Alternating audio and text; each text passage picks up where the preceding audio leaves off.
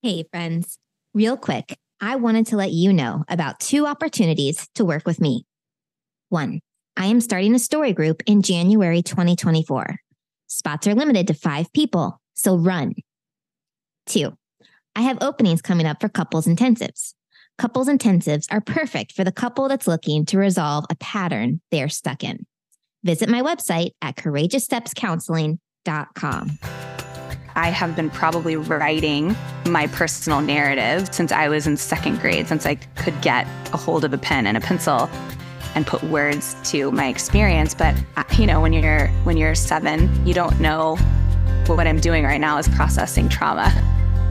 When you start touching around the edges of trauma narratives, you're touching death, you're touching shame, you're touching terror, you're touching humiliation. Um, like it's an existential crisis.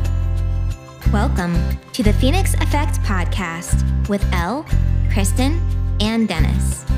We are three narrative trained therapists, and we will be interviewing storytellers from all walks of life. Listen in as we hear the stories behind the stories of what people do to find belonging, purpose, and success. Stay tuned until the end to find out how to become a part of the show and to hear an important disclaimer about the difference between this podcast and what we do as therapists. Uh, welcome, Lora. Thank you. It's so nice to be here with you. Uh, could you tell our listeners a little bit about where you are in the world and what you like to do when you're there? Yes. So, uh, my name's Lora Kelley. I am a story work coach. I live in Charlottesville, Virginia. I have three kids. We just entered into the teenage years. So, um, almost 14, almost 11, and almost four. So I do a lot of carpooling. That's one of my many things that I do. Um, I also write music and play music, write poetry, hang out with my family. Those are some of the things that I do in Charlottesville, where I think this life stage is very um, active. There's a lot of activities. So there's a lot of moving parts and just sort of hanging on with each other as we ride through this life stage with kids and stuff. So I feel you on that Uber driver thing, except they don't pay me. No. Right. It's a whole thing. Um, it is. So it sounds like for yourself, you like music. How do you write it? And what do you play of, of an instrument if you do that? Yeah. So I play guitar. I can play some piano, a little ukulele. And I write. I primarily was a vocalist. So most of the music that I write starts vocally, just the way that I sing tunes. And I studied creative writing, um, short fiction, and poetry in college. So a lot of my songwriting comes out of those influences. And I'm actually going to release the record next year. I was just in Nashville a couple of weeks ago recording with Jeremy Casella. He's a musical artist in, in Nashville. So that's a big part of how what I do vocationally um, as a story work coach has been a lot of spoken a lot to my work as a musician and an artist as well. That's really exciting. What's it called if it has a name yet? It does not have a name yet. I am waiting for it to tell me what the name is. So I have two more songs to record. And I think when they all are done and I listen to them in order, then I'll I'll have a sense um, of what, you know, what it's inviting me to call it. So we'll see. Right. That makes so much sense. And so it sounds very storied, if you will, the the writing process of a song. Yes. Yeah. It's this this record, at least for me, has been the first time that I have just allowed myself to write whatever comes to me without any sort of judgment or assessment or will this be good? Will people like it? Will will it have commercial success? Like, you know, none of that. Just what am I noticing in my body? What am I noticing in my heart? What am I noticing in the present moment? And how would I put words um, and music to that and let that be enough for the time? So it's been fun. Yeah. So now I'm curious it sounds like story has been very much a part of your vocation since college. You said you did creative writing there. So maybe kind of walk me through how all of that kind of led to doing like story group work vocationally. Yeah. So I started doing story work in the way that we kind of understand it in narrative form, like writing writing a particular explicit memory in those developing years from 1 to 18 and uh, within like a thousand word you know container and bringing that to someone else to bear witness, to hear, to hold space for. I started doing that work in 2016 when I applied for the Allender Center to do their their program that was then called the Lay Counseling Certificate program. And that was the first time that I had with awareness brought a story and invited other people to engage with it, knowing that it was not fiction, that it was it was fact. Um, and so why do I say that? Because as I've as I've done this work and reflected back, I've realized that I have been probably writing my personal narrative since I was in second grade, since I could get a hold of a pen and a pencil and put words to my experience. But uh, you know when you're when you're 7 you don't know what I'm doing right now is processing trauma right? It's just um, it's more fluid. There's not that meaning making to what it is that you're doing. So so I just say that to say um, doing this work has helped me create a little bit more coherency um, and to notice that um, I think as people where we even without awareness are are finding ways to express and move through um, some of the pain and harm that we experience, even if we don't know that that's what we're doing. It's kind of a a very human and animal thing to do. So, right. Okay, so you're you're doing a lot of creative fiction work um, up until 2016, and then something pulled you into the Allender Center. Yeah, so I I was doing like if I if I think back on the second grade story that I told you about, I, I when I was young, I was at a friend's house and I was exposed to the movie It by Stephen King. What a terrifying film for a child, uh, especially I was really imaginative, so I that just replayed in my mind over and over again. I would go to school and I would go to the restroom and I could just see the blood. There's like a blood bubble in in one of the sinks that pops in the movie and I just would sit there and just be like, oh my gosh, you know, is the clown going to get me? And she had, our teacher had us writing. And at that age, they, you know, they were helping us write, um, like at the bottom of the paper. I don't know if you remember, it's like a couple of lines. And then at the top, there's pictures. And so you like form a narrative, you've got the picture and you've got the, the writing. And so I wrote a story about it in quotes, um, going to a friend's house, um, being afraid, trying to figure out what it was in quotes, being in a tree house. Like it's basically my friend's house. I've just rewritten the entire narrative, but at the end, um, I wrote a better ending. So it ended up being my friend's brother, and he just was trying to scare us, and it was all fine in the end. But that's a trauma narrative, you know? And wow, really articulate for such a young girl to be able to write. That's amazing. I mean, I don't know. If I went back and write the sentences, maybe they're probably, you know, uh, appropriate for that age level. But I remember realizing, oh my gosh, I've been processing trauma through writing for a long time. Mm-hmm. And, you know, in sixth grade, they invite you to write. And I think I think kids are doing this. I think they're doing this in school. There's a beautiful film, very hard to watch, called The Tale um, it has Laura Dern in it, and it's all about her coming to realize um, her sexual abuse through writing that she that she comes in contact with later as an adult, and kind of connecting the impact of what had happened to her and seeing it from an adult perspective instead of uh, like the meaning making we do as children for for those things. So anyway, so been writing that all the way through, and in college I wrote, and it was you know uh, probably would be considered creative nonfiction. Um, but it was just what I knew to do to help me sit with the truth of of my story. Considered therapy, you know, it's it's sort of getting into that place where I could totally I had a huge capacity to hear um, uh, the harms that other people had experienced, but I did not have any training or understanding of what to do once I had heard it.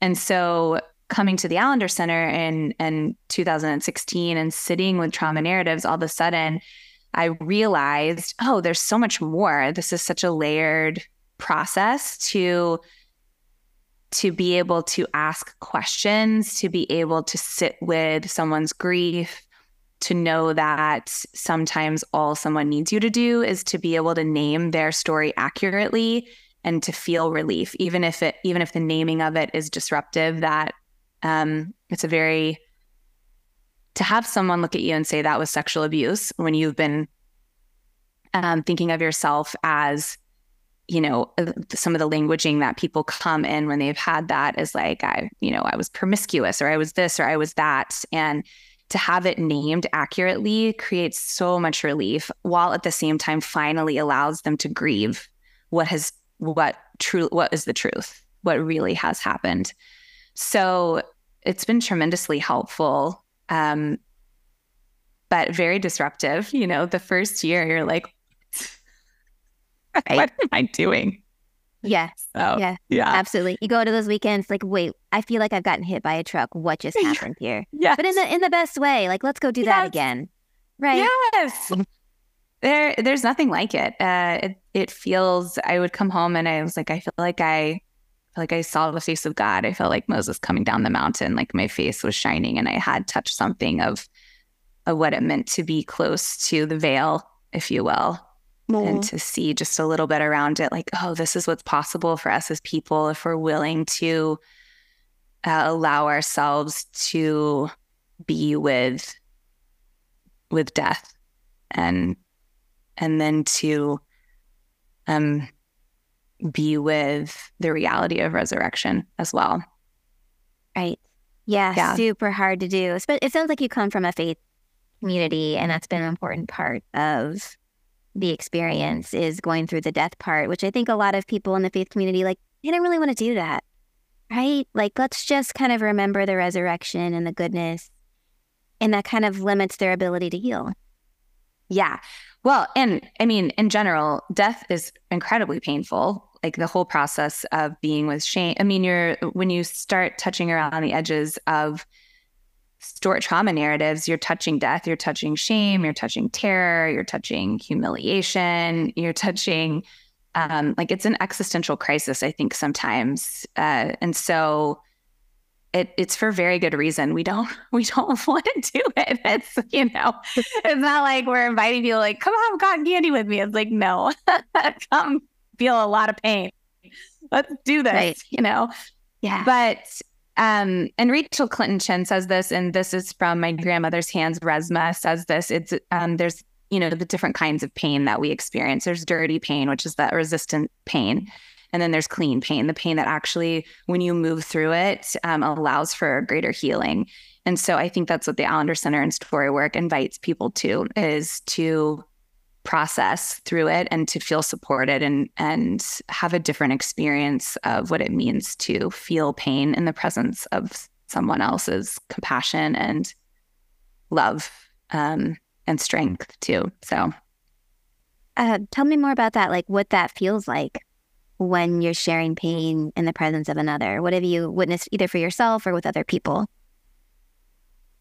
Yeah, I think it's deeply moving. It it changes your neurobiology. You know, it it repatterns things that you know. I mean, we're sort of talking about attachment, but if you you know, depending on your attachment style, I mean, it's it can create a sense of earned, secure attachment. So, which is incredibly settling to a body.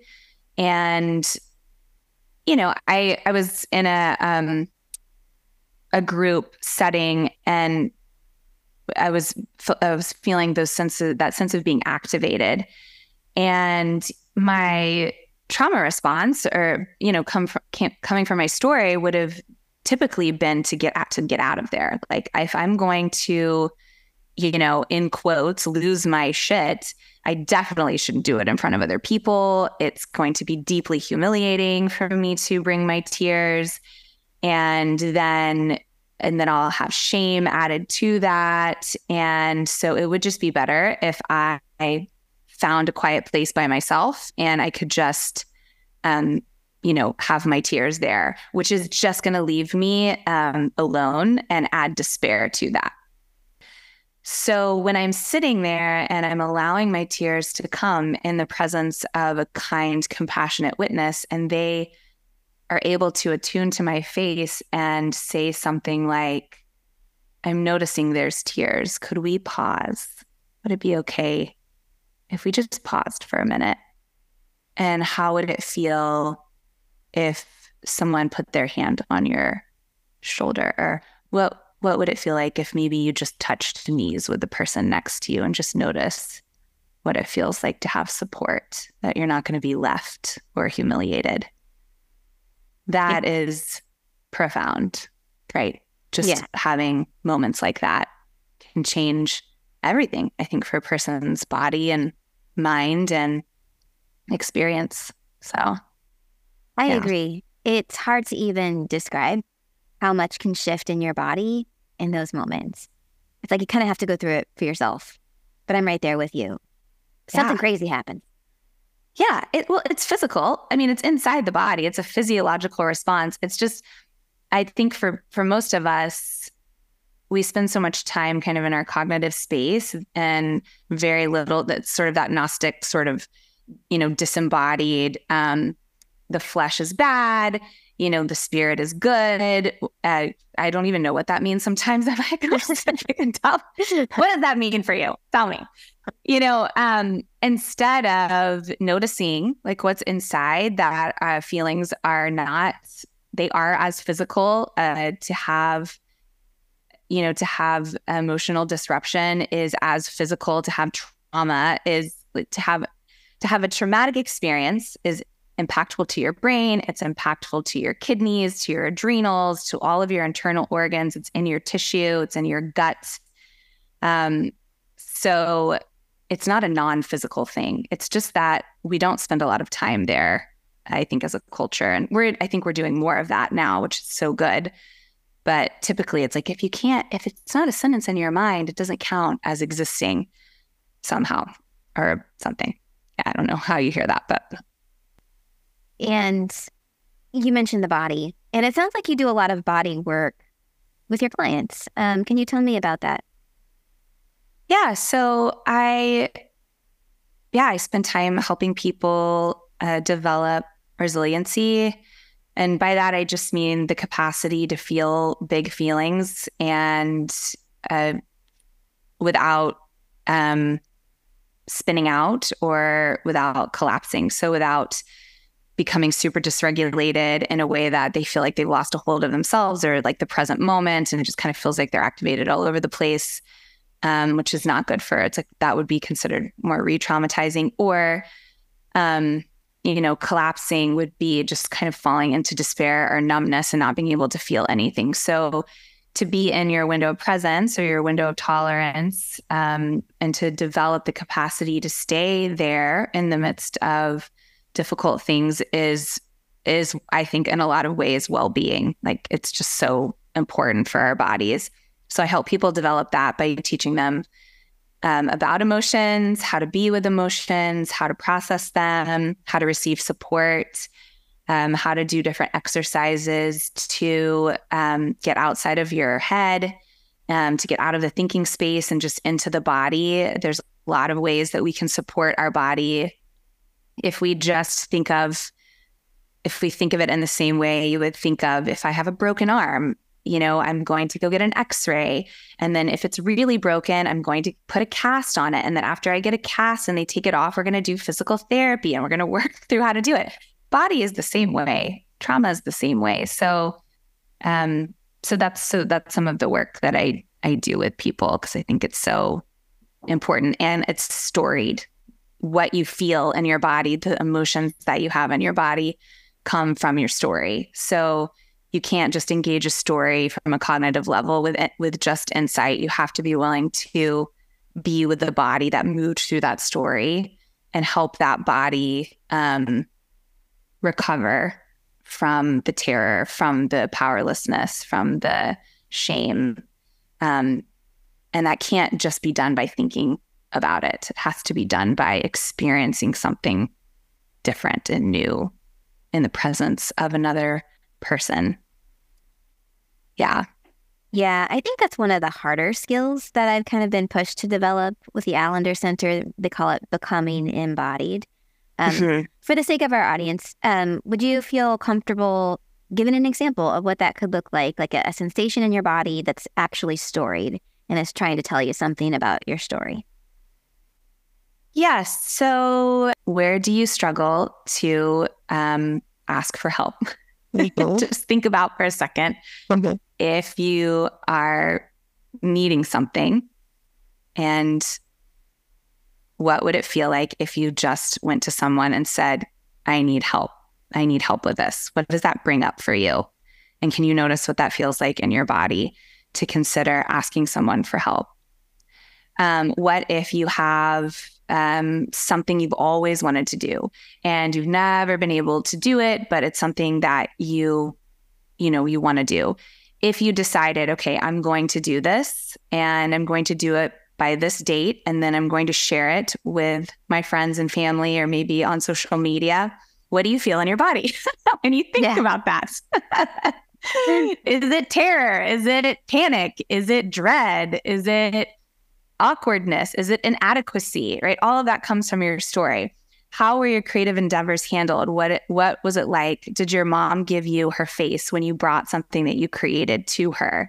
What did it look like for you to ask for help when you were coming through? Was help available to you? Um, and if you asked, did they meet you with delight? I would love to help you. Tell me what you need for support. Or was it like, ah, oh, you're so needy?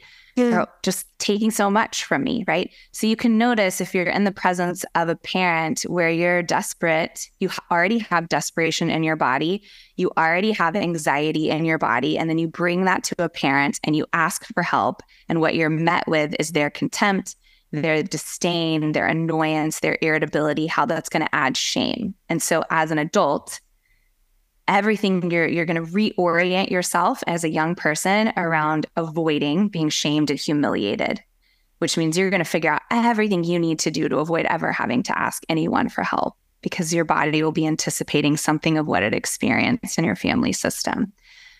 By coming to you, Elizabeth, or going to the Allender Center, like that's a that's a way we ask for help. Um, getting support, learning how to practice that and be with the feelings and have a different experience. I think it's really hard to make those connections of I have a feeling and it's actually started in my body. It's such a backwards way to think about it. Um, I think often clients will tell me, I, I don't feel anything. And so developing that practice of just really pausing to get back to yourself, it takes a lot of practice. And I love how you kind of um, gave the prompt of asking for help because I think we all have so much experience with resistance to need. And I think that's the perfect place to kind of try to locate something. Because even as you kind of talk about that, like I'm starting to clench up, like my throat wants yeah. to close up, right? Like, oh no, yes. that's that's the worst. Um, and so, but if I'm if I'm with that feeling of tightness or my throat's closing up, the question becomes, well, how early does this go? And so you might ask yourself, like, is this familiar? And if I sit with it long enough, what explicit memories come forward to me? Um, and sometimes that can come forward. But I'll just say, my husband loves to ask for help we're that you know he just loves it he will ask anyone for help and i just look at him sometimes and i'm like help i want that tell me tell me what is it what do you feel in your body when you're asking for help i would like to be brought along into that somatic experience of he anticipates like he thinks to himself i can get help people want to help me um, I expect that they're excited to help me. I love to help other people, right? He just has such a different patterning in his own mind. And so that's how I know asking for help itself is not actually a problem, like in terms of it's objectively neutral. It's what what our bodies hold in the story of that asking. Right. It's so nuanced and it's so particular to mm-hmm. every person. But it is interesting yeah. how we we seem to match up with these people. Right. Because he stresses me out all the time whenever he's asking for help. I'm like, stop it. Stop asking for help. right. And so, but like both of our responses, again, is storied, right? It's so particular. Yes. And, um, and so what would you say to audience members who have never done any story work? Why why would they be curious about that? Um I would just check in. Like, what do you, what do you, I think the Mary Oliver poem is so beautiful. Like, what do you want to do with your one wild and precious life? What do you notice in the life that you're in right now? What's working? What's not working? Where would you like um, to feel growth, to feel movement? Do you have access to vitality? What do you, what's your sort of felt sense as you move through the world? Is it dread? Is it fear? Is it desperation? Um, what is your reactivity to your kids, to your spouse, uh, to your job? All of those things, I think the answers to those things lie in story work, and story work can help support you if you want to shift and become and grow. And I think that's such a beautiful invitation. I really think it invites people into more life, which can be really scary, um, but but totally worth it um, let's say I'm having reactivity with one of my children, and let's say like this is very hypothetical, Lora. If I were to find a child past their bedtime in their room and they had maybe snuck some electronics in there and they were like doing whatever they wanted on said device, and I were to feel something big in my body and I were to start to have a reaction, that you're telling me, Lora, that's a storied reaction. And that could give me a lot of uh, fuel, a lot of um, places to work to figure out, well, what's actually happening. It might not just be um, that my child is sneaking electronics. There could be more to what's happening here. Oh, yeah, 100%. just hypothetically. right. Yeah. I don't, I, I don't know of people that go through that at all. Um, no, definitely not. But it's, it's not really a case to maybe judge myself and my reactions. I mean, I could. Um, or your kid. Or, or your kid right, they could be like this bad kid. Um, but let's say I wanted to maybe just not see them as a bad kid and maybe want to be curious about my reaction so I don't have to keep doing that. If I wanted to maybe think of another way to interact with this child, um, another way to be with myself afterwards and not feel the shame of flipping out. Story work. Story work will will get you there. Uh, it'll at least give you some footing when you're standing in the doorway with your child and you can see the glowing light underneath their blanket. right. and then you might be able to pause instead of react and and then think and keep yourself grounded and steady and calm so you're responding from an adult self instead of a younger part of self um yeah or or responding in a way that's reflective of what was modeled to you how were you handled how are your parents engaged with your heart and body? Yeah, yeah. for sure. I love that. I love that invitation. So good. Um, yeah. Is there is there anything else that you would like our audience to know about you, the kind of work you do, the things that you offer as far as music or services, anything at all? Yeah, sure. I yeah, so I work. I'm a one to one coach. I work primarily with individuals. Um, see clients weekly. I do more of a programmatic approach. So I work with people um, in three to four month chunks. I just give that window because, you know, p- kids get sick. So we're not mm, always meeting every week. Um, and I teach people about story work. I help them engage with their story, do life coaching, and also help them support their body so they can show up the way they want to. And I also have a podcast called the Storied Living Podcast. Um, Season two will be out next year, early next year. And I'm a musician, so you can find me on Spotify or iTunes or YouTube, any of the places where you can stream music. So thank you so much for having me. It's been so fun. It's been a delight to talk to you. I look forward to finding your music and listening to all the pods. And that's where we end today. We are so glad you joined us. We want to invite you to get involved in the show. First, be sure to subscribe on your favorite podcast platform. That way, you don't miss out on a future episode. Second, if you'd like to learn more about joining us and sharing your story, send us an email at phoenixeffectpodcast at gmail.com. That's phoenixeffectpodcast at gmail.com. Thanks for listening. This podcast and website represents the opinions of Elizabeth Key, Kristen Boskel John, and Dennis Roberts, and their guests to the show and website.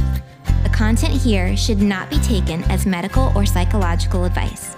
This content is for informational purposes only, and because each person is so unique, please consult your healthcare professional for any medical questions. The views and opinions expressed in the podcast and website are our own and do not represent that of our places of work.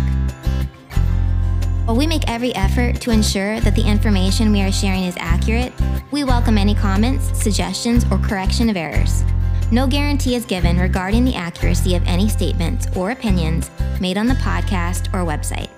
In no way does listening, reading, emailing, or interacting on social media with our content establish a therapist client relationship.